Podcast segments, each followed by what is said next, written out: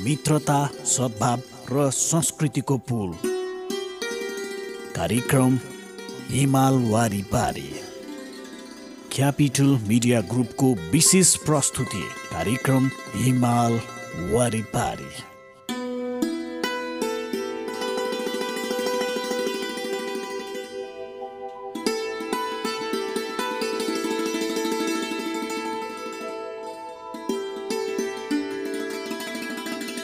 नमस्कार।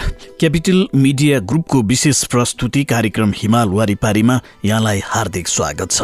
म विमल थापा। यो कार्यक्रम तपाईँले यति बेला हाम्रो केन्द्रीय studio Capital FM ninety two point four mega हर्चबाट Kathmandu र आसपासका जिल्लामा सुनिरहनु भएको छ भने पूर्वाञ्चलमा Radio Sarangi one one point three megahertz Morang अनि पश्चिमाञ्चलमा Radio Sarangi ninety three point eight megahertz पोखराबाट एकैपटक सुनिरहनु भएको छ। सँगै हाम्रा वेबसाइटहरू W W W dot CFM अनियर dot com र W W W dot Radio Sarangi dot com मार्फत पनि संसारभर तपाईँले हामीलाई एकैपटक सुन्न सक्नुहुनेछ।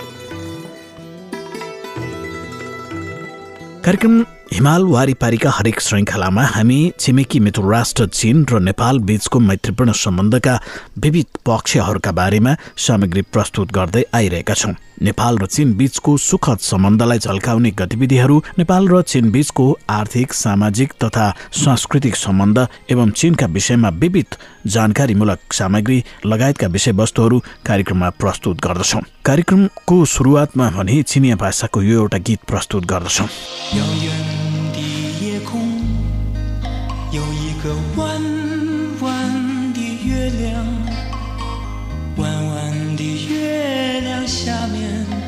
是那弯弯的小桥，小桥的旁边有一条弯弯的小船， 弯弯的小船悠悠，是那童年的阿娇。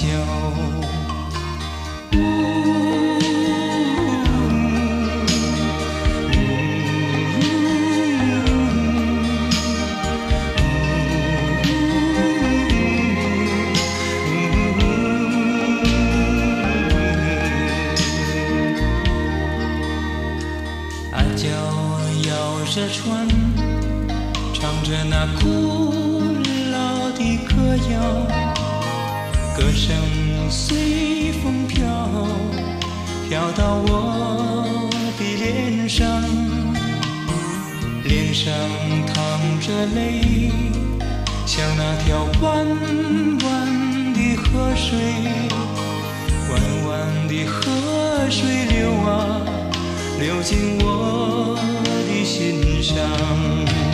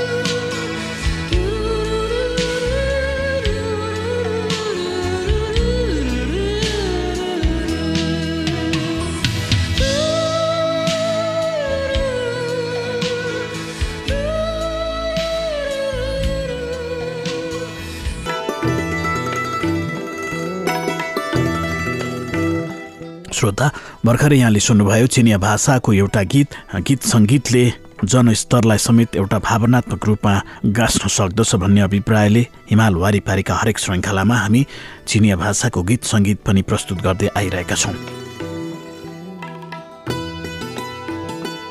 श्रोता सन् उन्नाइस सय अन्ठानब्बेदेखि चिनले निरन्तर रूपमा नेपालमा एघारवटा चिकित्सा टोली पठाइसकेको छ। ती टोलीले चिनको सहयोगमा निर्मित बिपी कोइराला मेमोरियल क्यान्सर अस्पतालमा सेवा प्रदान गर्दै आएका छन्। चिनको तिब्बत सचुवान क्वाङतुङबाट आएका चिकित्सा टोलीहरूले पनि नेपाली जनतालाई स्वास्थ्य सेवा प्रदान गरिरहेका छन्। चीन र नेपाल बीच लासा चङतु कुनमिङ क्वाङचौ सियान हङकङबाट काठमाडौँसम्म सिधा हवाई सेवा सञ्चालन भइरहेको छ। प्रत्येक साता दुई देशबीच करिब नब्बे उडान हुने गर्दछ। नेपाल घुम्न आउने चिनिया पर्यटकहरूको संख्या निरन्तर रूपमा बढिरहेको छ। नेपाल घुम्न आउने पर्यटकहरूमा चिनियाहरू दोस्रो स्थानमा रहेका छन्। चीन र नेपालले आफ्नो देशको विकासमा उल्लेखनीय उपलब्धि हासिल गरेका छन्। यो वर्ष चीनमा सुधार तथा खुलापन नीति लागू भएको बयालिसौँ वर्ष हो। विगत बयालिस वर्षमा चीनले अथक प्रयासद्वारा आफूलाई अझ खुला बनाउँदै समाजवादी आधुनिक शक्तिशाली मुलुक निर्माणको दिशातिर अग्रसर गर्दै लगेको छ। चीन आफ्नो विकासप्रति पूर्ण विश्वस्त छ। त्यस्तै नेपालमा नयाँ संविधान लागू भएपछि संघीय प्रणालीमा पहिलो पटक तीन तहको निर्वाचनद्वारा तीन तहको सरकार गठन भएको छ। जनताको इच्छा अनुसार नेपालले जनताको इच्छा अनुसार नेपालले सफलतापूर्वक ऐतिहासिक राजनीतिक परिवर्तन गरेको छ। यी र यस्ता धेरै पक्षहरूका बारेमा हामी कार्यक्रम हिमाल वारिपारीमा विशेष सामग्री प्रस्तुत गर्दछौँ। श्रोता अबको चरणमा पनि हामी नेपाल चीन सम्बन्धलाई बढुवा दिनका लागि भएका विविध गतिविधिहरू साथै चीनसँग सम्बन्धित गतिविधिमूलक समाचार प्रस्तुत गर्दैछौँ। यसलाई प्रस्तुत गर्दै हुनुहुन्छ साथी मिना साउथ।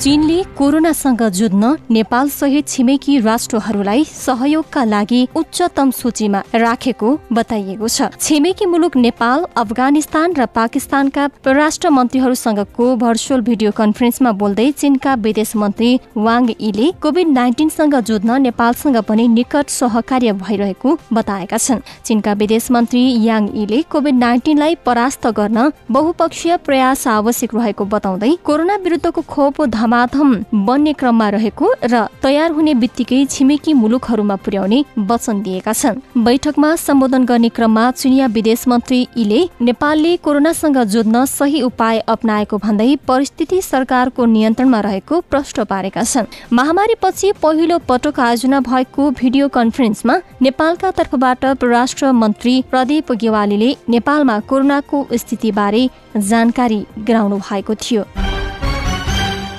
चीनको परराष्ट्र मन्त्रालयका प्रवक्ता वाङ उन पिनले जुलाई सत्ताइस तारिक हिजो आयोजित नियमित पत्रकार सम्मेलनमा चीनले छङतुका लागि अमेरिकी महावाणिज्य दूतावास बन्द गर्न अमेरिकालाई आग्रह गरेको र त्यसको पुनः व्यवस्थापन गर्ने कार्यवाही अमेरिकाले होस्टनका लागि चिनिया महावाणिज्य दूतावास बन्द गरी जथाभावी रूपमा दूतावास प्रवेश गरेको बदमासी कार्यवाहीको उचित र आवश्यक प्रक्रिया रहेको औल्याएका छन्। प्रवक्ता वाङका अनुसार गत जुलाई एक्काइस तारिक अमेरिकाले एकतर्फी रूपमा कार्यवाही मचाउँदै आकस्मिक रूपमा होस्टनका लागि चिनिया महावाणिज्य दूतावास बन्द गर्न चीनलाई आग्रह गरेको थियो।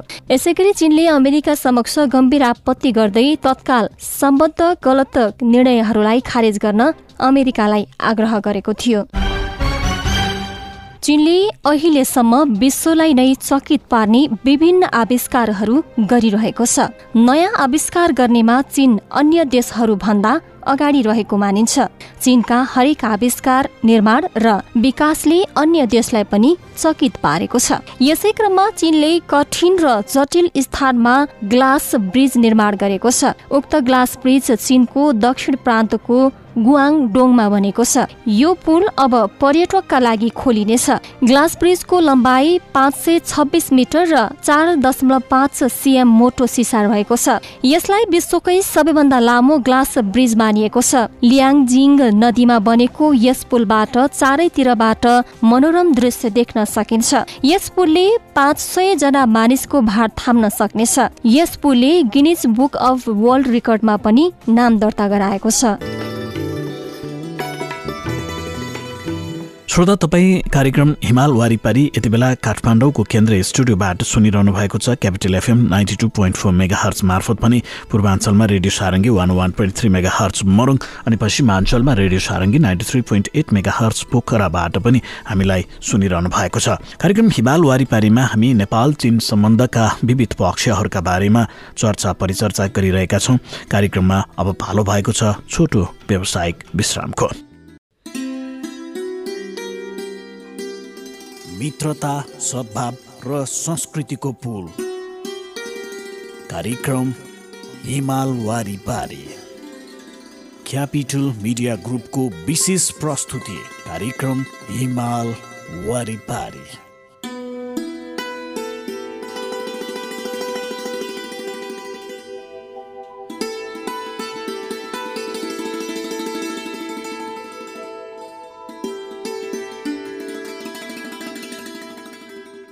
छोटो व्यावसायिक विश्रामपछि यहाँलाई फेरि पनि स्वागत छ श्रोता तपाईँ सुन्दै हुनुहुन्छ कार्यक्रम हिमाल वारिपारी। यो कार्यक्रम तपाईँले काठमाडौँ र आसपासका जिल्लामा Capital FM ninety two point four mega हर्चबाट सुनिरहनु भएको छ भने पूर्वाञ्चलमा Radio Sarangi one one point three megahertz Morang अनि पश्चिमा अञ्चलमा Radio Sarangi ninety three point eight megahertz पोखराबाट पनि हामीलाई एकै पटक सुनिरहनु भएको छ।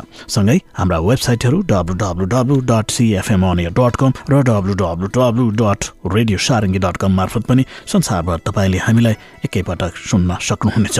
कार्यक्रम हिमाल वारिपारीमा छिमेकी मित्र राष्ट्र चीन र नेपाल बीचको मैत्रीपूर्ण सम्बन्धका विविध आयामहरूका बारेमा सामग्री प्रस्तुत गरिरहेका छौँ।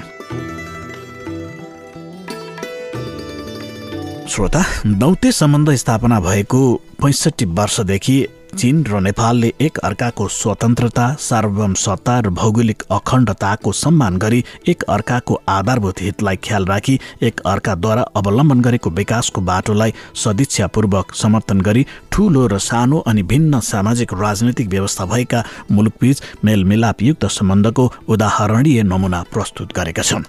चीन घनिष्ठ इमान्दार सौहार्द समावेशी अवधारणामा आधारित भई छिमेकी मुलुकसँग राम्रो व्यवहार गर्ने छिमेकी मुलुकलाई सच्चा मित्र सम्झने आपसी समान व्यवहारद्वारा पारस्परिक हितमा सह विजयी हुने छिमेकी कुटनीतिको कार्यान्वयन गरी नेपालको आर्थिक तथा सामाजिक विकासमा सहयोग गरेर नेपालसँगै चीन नेपाल साझा भाग्ययुक्त समुदाय सिर्जना गर्न चाहन्छ। चीन र नेपाल आपसी सहयोगलाई मजबुत पारी हिमालय पार बहुआयामिक कनेक्टिभिटी सञ्जालको निर्माणलाई अघि बढाएर व्यापारिक लगानीलाई सहज बनाई सीमा पार आर्थिक सहयोग क्षेत्रको निर्माण गरी बेल्ट एन्ड रोड सहकारीद्वारा नेपाल र चीन सम्बन्धलाई नयाँ उचाइमा पुर्याउनुका साथै दुई देशका जनताको लागि अझ उज्जवल भविष्यको सिर्जना गर्न प्रतिबद्ध रहेका छन्। श्रोता कार्यक्रममा अब प्रस्तुत गर्दैछौँ मित्र राष्ट्र चिनको बारेमा यो जानकारीमूलक सामग्री यसलाई प्रस्तुत गर्दै हुनुहुन्छ साथी प्रतीक नेौपाने